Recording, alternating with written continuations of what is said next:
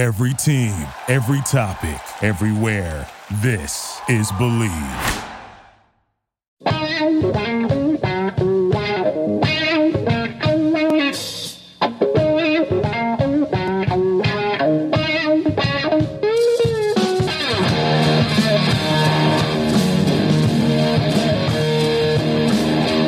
What's better than this? Guys being dudes here on the Draft Dudes podcast, presented by Locked On. It's Joe Marino and Kyle Crabbs from the Draft Network, and we are your hosts here on this Tuesday Takes on Takes edition of the show. It's fun because at the end of last week's Takes on Takes, we introduced the the the phrase tattle takes, and we've got several good ones to get in here today. As always, Kyle, welcome. I was going to say, I feel like all we have is tattle takes. Yeah, we got I- like five. I feel like people would really embrace the concept of the tattle take. So this may need its own show at some point. just tattle takes on takes and tattle takes. Takes on We, I think we have five. Five of the fourteen this week are tattle takes. Cue the Philip Rivers "Let's Go" gif.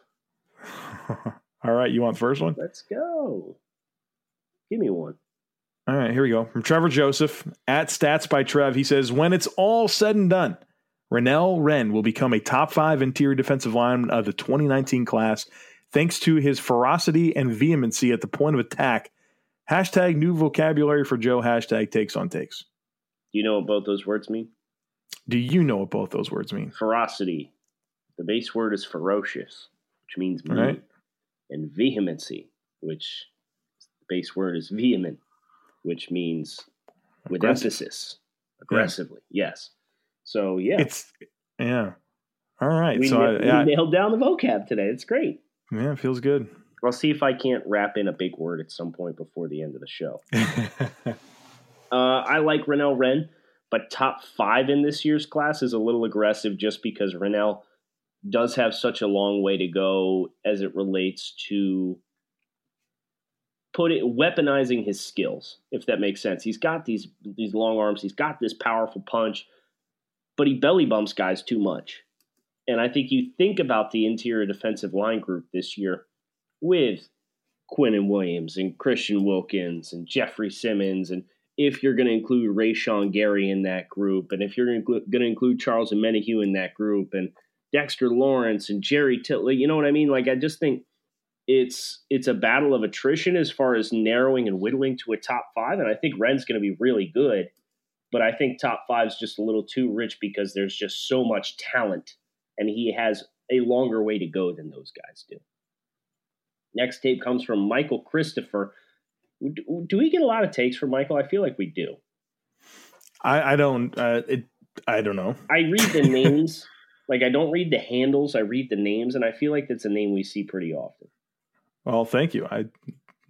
I don't know if that's true or not, but I don't know if that's true, and if I if it's not, then Michael, you can't be mad, dude. I just gave you a ton of credit for something you didn't do if it's not true. But we we got this take like at the eleventh hour, Joe. We're getting ready to record. This one came in quickly or uh, right at the buzzer. When it's all said and done, Marquise Brown will go top 12 in this draft because speed kills and he is a DeSean Jackson clone. Maybe Bills or Packers take him or a team trading back takes on takes. I think if he didn't have the Lisfranc injury, I do think he'd be a top twelve pick. I, I would say that Top that's 12. that's true. You think top Yeah. 12 then? Wow. Yeah, I do. I do. Um, but he has a Lisfranc injury and he's 166 pounds, and I think that's going to work against him in, in a big way. Um, I do think there's a, you know, speed does kill, and guys like Tyreek Hill have certainly done well to open the door for a guy like Marquise Brown to be a, top half of the first round pick. I just don't think with that injury, we're going to be able to comfortably say that he'd be a top 12 pick. Um, it, it, it- specifically, you mentioned the Bills and Packers. I think the Packers would be more likely um, because I think they can use that that speed guy. Where the Bills, I mean, between Robert Foster and John Brown, you feel like they kind of have that skill set to a degree. Um, so I, I don't know. I'm, I'm, gonna I'm gonna say pass on this in, in terms of him being a top 12 Now, pick. Joseph, real quick. If Yeah. that were to have materialized, if he was not hurt, Yeah. would you have believed in November when you and I went to Morgantown to watch Oklahoma, West Virginia, would you have believed me if I told you we would have seen three top 20 players on the, on the field play that night? Um, what was it? It would be Kyler, Marquise Brown, and Cody Ford. Cody, Cody Ford. Yeah.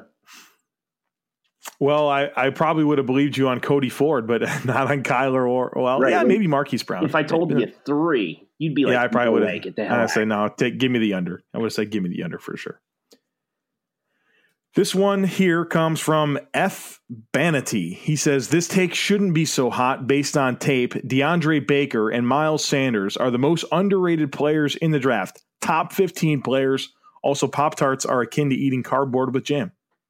Okay. Um, most underrated players in the draft: DeAndre Baker and Miles Sanders. I like Miles Sanders. I think. Uh, here's an interesting kind of counter question for you, Joe. Do you think lack of tape is a problem for Miles Sanders? Like, do you think people would hold him in higher regard if he played more than just like one year's worth of starts? For me, not at all. I, I got an entire season of him as a starter, getting a uh, heavy workload. So I, I mean, I, I'm comfortable with Josh Jacobs as my RB one with even less tape potentially. Do you feel like the general perception could feel that way? Maybe, but Maybe. I don't know why. I don't know why. I wouldn't understand why. Because he's just kind of late to the game. I think it, the the public perception of him is probably is a little skewed because he's a one year starter, but he was behind Saquon Barkley. Like you know what I mean? So I do think he's underrated. I I actually think they're both overrated, but I understand why there's apprehension with DeAndre Baker.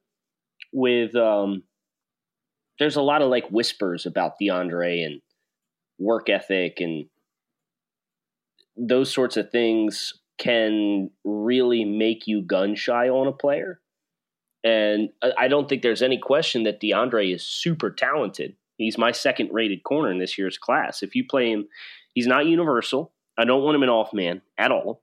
He's either going to have to play uh, deep third or he's going to have to play preferably press man coverage. But if you play him in those situations, he can be really, really good. So I guess perhaps like if you're trying to poke holes in these guys and you say, well, Sanders was only a one year starter and Baker's not a universal player. He's he's kind of scheme dependent and to a certain degree. I could see why you could craft and build criticisms around these players, uh, but I also think top fifteen is is pretty rich. Uh, Baker for me, I think I'm I'm one of the highest guys I know on DeAndre Baker. I think I have him like 20, 19 on my big board, something like that. So he's close, but Sanders for me is a solid second round pick. I don't necessarily think he's a top fifteen player. Uh, no comment on Pop Tarts. Sorry, I don't want to. I don't want to open up another can of worms. You know, Joe, you have Sir. the prestiged honor of handling Richard Torres's first take. All right, his first ever take. The Raiders are cash poor, which is why they couldn't extend Mack or sign Bell. They will trade up to the number two pick, give up 624 and a 2023rd for Nick Bosa, so they don't they don't have to give signing bonuses and fifth year options to three players at the same time. Takes on takes. I like this take.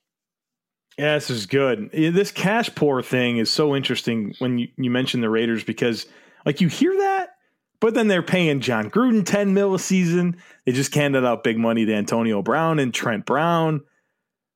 I, don't know. I don't know if there's any like how much truth is there to this cash poor thing with this with the Raiders. It doesn't seem to inhibit them in any way.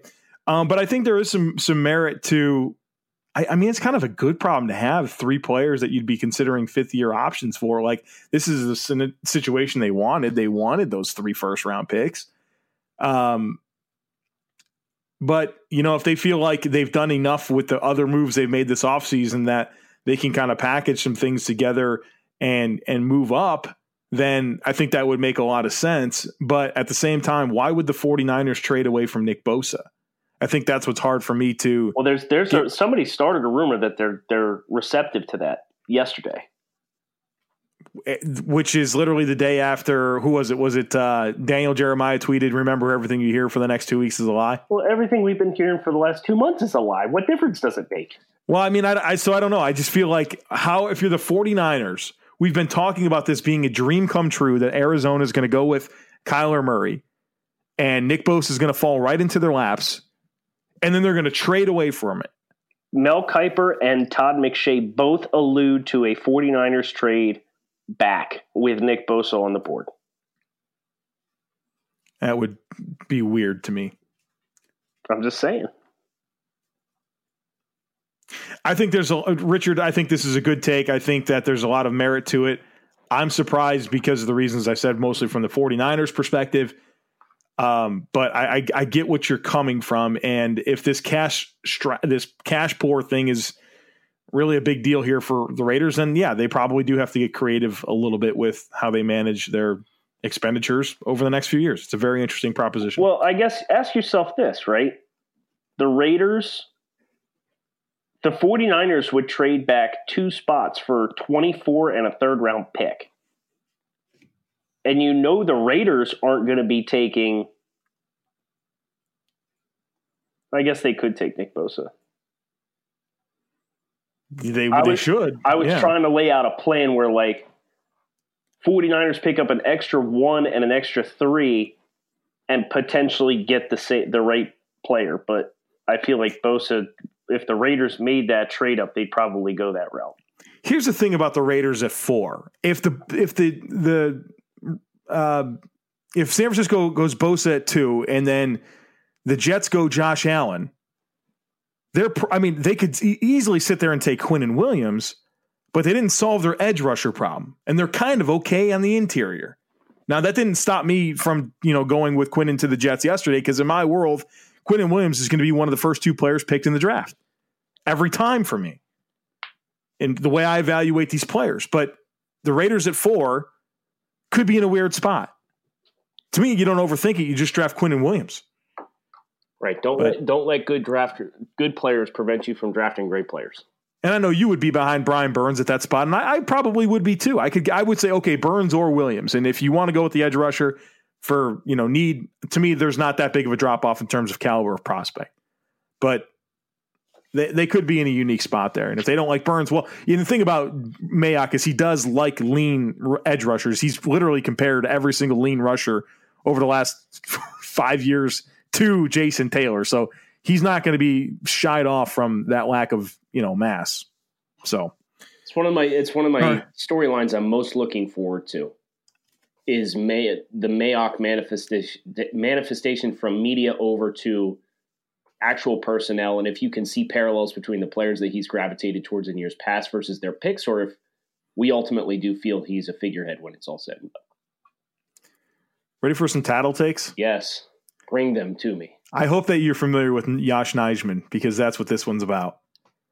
Um, this comes from Corey Corey Kinnan was referring to Yosh Nijman. He was he actually quote tweeted Kent Lee Platte's uh, RAS graph about Yosh Nijman that shows that he has ridiculous size and athletic ability. And Corey Kinnan said, "I've been on this guy since the combine." And then Dylan McKeage turned him in and said, "Isn't this guy absolute trash?" like Shawn Oakman to a T, referring to Virginia Tech offensive tackle Yosh Nijman. Okay, so I want to be nice because um, Corey Kinnan, like, he's a good dude, right? So I'm familiar with him from Twitter, but I am not a fan of Yosh Nijman. And um, I watched him get beat like a drum in several games this past year. Joe, real quick, off the top of your head, do you remember two teams who had NFL prospects at pass rusher that Virginia Tech played in the first month of the season? That Virginia Tech. Okay, wait. What did you say now? Virginia Tech played two teams that had pass rushers in the first month of the season in this yeah. year's draft class. Who are they? You're talking about Oshane Ximines. Right. And uh, Virginia Tech played. Uh, they opened up with like Florida State. Brian Burns. Yeah. So this guy put got put through the ringer pretty quick in the season, and it did not go well for him. I think technically he's a hot mess. Now, the fact that he's a good athlete, that's good. And that, that potentially could get him drafted because you know teams are just going to fall in love with athletic offensive linemen. It happens every single year. But he is such a mess as far as I think he plays soft. I think his hands don't work particularly well. He's not very coordinated with his movements and keeping his hands and feet in course and framing blocks and showing good cadences. He's working off the line of scrimmage in his pass set. So he's got a long way to go. So the Shawn Oakman of offensive tackles is a little harsh because at least Nijman's athletic. Oakman's not athletic, but he's bad. Let's see. Another tattle take? Yeah. This comes from Steve Palazzolo. PFF Steve, good friend. Uh, Aaron Rodgers is the third best quarterback in the NFC North, turned in by End Zone Attic. So Mitch Trubisky, Kirk Cousins, Aaron Rodgers, and Matt Stafford.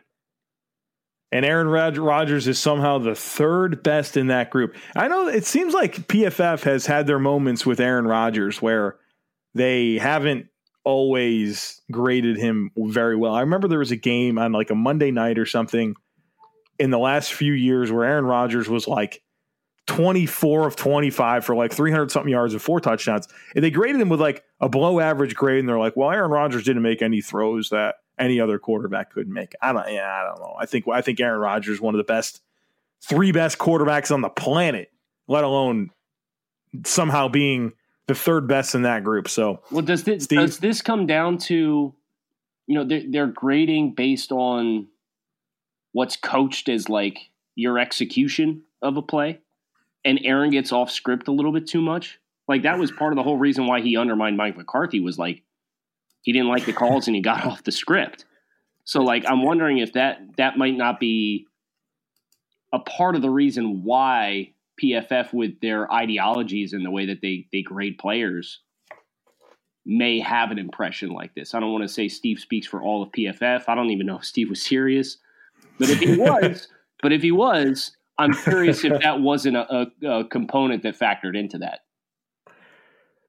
Uh, I don't know. I, I, don't know how you get to the conclusion that Aaron Rodgers is the third, unless he's just kidding around. Which I don't know the context. Maybe he is. I, right. it's, I'm that's not on board the, with him being dangerous part about tattle takes is we don't know the context yeah. in a lot of these. Yeah, yeah. So be careful. Be careful what you tweet out there. Uh, this one comes from Andrew. Um, he says we should crowd fund a campaign to figure out who the heck won the AAF.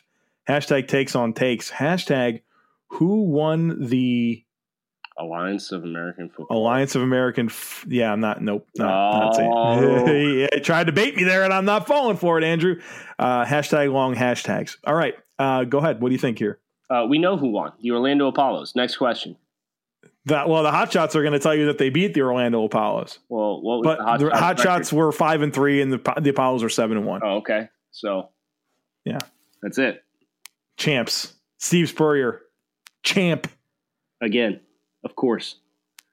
I kind of uh, want to give this one to you. Can I give this one to you? No, because I've answered this question already. Pat Stein right. says Daniel Jones is Ryan Tannehill 2.0. Yeah, it's fact. Yeah, he is. that's a good. That's a good take.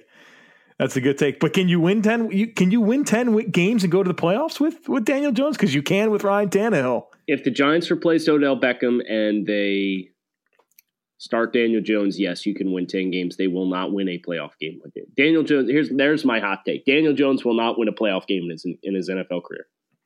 A lot of quarterbacks won't. So that's I, I that's probably true. All right. So now you this is good. Now you have to deal with this from Walker Kelly, Turtle Man. He put out a slew of of draft takes. Michael Fink reported him with hashtag takes on takes and hashtag tattle takes. All right, so rapid fire here, Kyle. Yeah, just I'll, I'll, give one word answers for all these to keep the line moving. All right, these are from Walker Kelly, good friend of the pod. He says Yodny Cajuste better than Jonah Williams. Uh, no, Yodny's good, but not better than Joe. Justice Hill greater than Miles Sanders? No, Miles Sanders is my RB two. Justice Hill, I think, is RB five or six for me. I have a third round grade on Justice Hill. Anthony Nelson is edge five. No. Amani Oruwariye, cornerback two. I could get on board with it. He's my cornerback three. Jerry Tillery over Jeffrey Simmons. Uh, if you're factoring in health, sure. This one's wild. This next one, Greg Dortch over Parris Campbell. Fake news. Brett Rypien, QB three. I could understand why if you're not enamored with some of the uh, ceilings of quarterbacks. I think Rypien's fairly safe. I think he's a potential low end starter in a West Coast style scheme, uh, but ideally he's a career backup. Malik Reed over Jaylon Ferguson. This ain't bad. Reed's a very different, very different build, very different play style.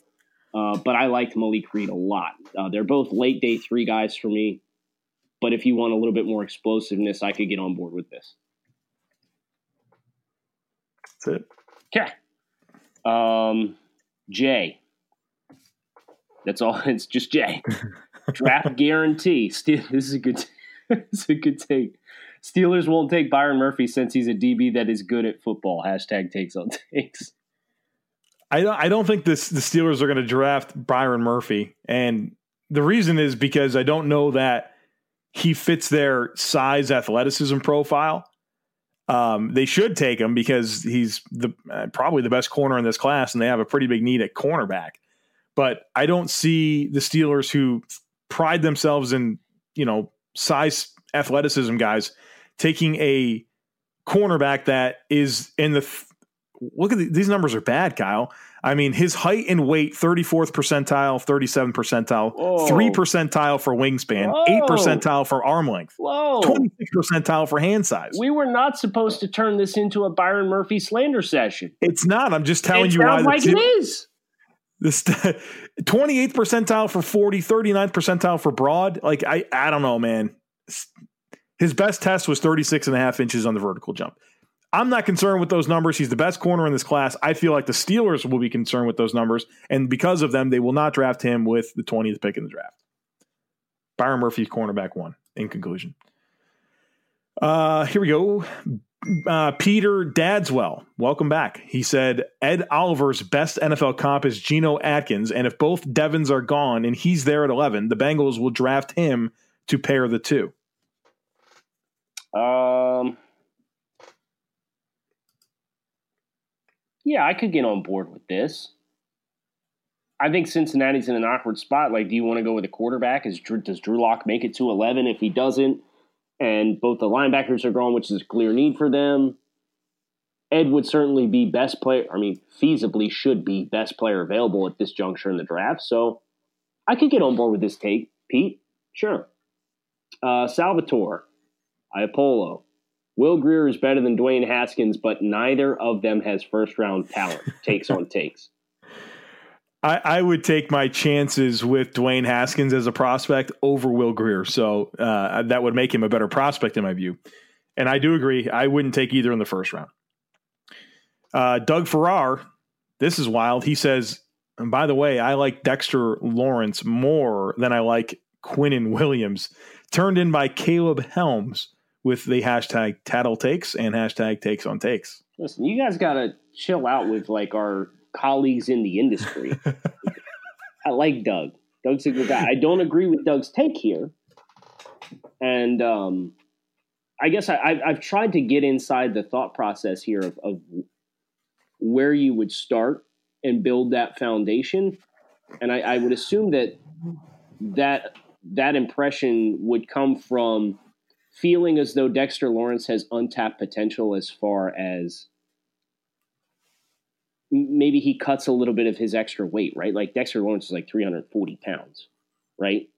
Mm-hmm. So if Dexter cuts some of that weight down, do you feel like he can get a little more dynamic? Not that he's not already super explosive because he is for his size. Um, or do you feel like there's some uh, questions with Quinn and Williams? And I don't think that would be the case for Doug. So I think he's he's banking on what Dexter Lawrence could be if you kind of shifted around some of his mass distribution and and he developed a little bit more as far as his his uh, pass rush prowess. But I'll take Quinnen and because Quinnen just seems like his football IQ is off the charts, like functional application of skills for Quinnen is is what just really kills it for me. And then for his size, he's super explosive. We like Dexter Lawrence, right? You and I both. I mean, higher. There's some people that just want to stay away from him. I'm not that person at all. I, I just I think Quinnen's one of the special, like special defensive right. tackle prospects. Right. Last take of the day from Spinksy. Seahawks over under is eight and a half games for the 2019 season. Put the house on that. Uh, he doesn't tell us to take the over or the under though. I'm assuming, yeah, I think he, I'm assuming he's saying if the over under is eight and a half, take the over and put the house on. That's what I would say. We we had had like a, a conversation in our group DM with TDN staff about some of those more eye popping over unders that were put out recently, and yep. one of them we all kind of agreed the Seahawks at eight and a half was kind of low. I mean, it, with Russ, with Pete Carroll, I mean, we they they're going to win games like, and especially because in that division you know they get a couple you would think easy easy wins over over Arizona. You kind of start the season two and zero oh with with that situation. So, uh, yeah, I mean, I I would ver- very much feel comfortable taking the over here on the Seahawks. I think they had the they had the Dolphins at six wins. Uh, yeah, I believe so. Seems aggressive. I don't know. Somebody somebody in Miami media had an interesting point. Like Miami's home venue may fudge their efforts to like be totally terrible they have consistently won like a fair amount of games in Miami just because of the home field advantage. Because do you think it's just because it's hot there? Yes. Like what is that? Yeah. yeah. Okay. So teams get they they dehydrate, they get tired, they get sloppy. Like Miami wins ugly games in Miami. When the Bills, the Bills, Jets, and Patriots from the Northeast have to go friggin' to Miami in December. Right. It's a problem or you come down like the first or second week in oh, September oh, and yeah, it's 105 and the it's a problem no 90%. Yeah. It's always a problem. Yeah. Yeah, there's no I mean I get that. Yeah. So I think that that has led to some inflated win totals for Miami over the course of the last couple seasons like look at this roster. I mean, yesterday we just read the two deep for the offensive and defensive lines. Like granted, they lost Josh Sitton who played one half of one football game and they lost like Cam Wake and Robert Quinn, but like their lines are terrible. They can't dictate terms to anybody up front. Yeah, that's concerning. And they won they had, seven games. They have the Bills at six as well, Kyle. The exact same win total they had in Let's go. 20. Come on. Let's go. The Bills are the Bills are the same. The Bills are the same. Come on now. Well, let's wrap this up before Joe gets too angry. Thanks for tuning in to Takes on Takes, guys. Submit us your takes for next week with the hashtag Takes on Takes or the hashtag Tattle Takes if you're going to tell on somebody. Just uh, be kind, right? Don't put too many too hard on blast unless it's an egregious take in which we will. I passed over a couple. I passed over a couple when I put them through here. That I, I was like, I'm not getting into it. That, yeah, that's not gonna happen. That's good. We got Joe vetting him instead of me. I think that's probably a favorite. Thanks as always for tuning in to Draft Dudes podcast. We'll be back to talk to you guys again tomorrow. Thank you for listening to Bleav. You can show support to your host by subscribing to the show and giving us a five star rating on your preferred platform. Check us out at Bleav.com and search for B L E A V on YouTube.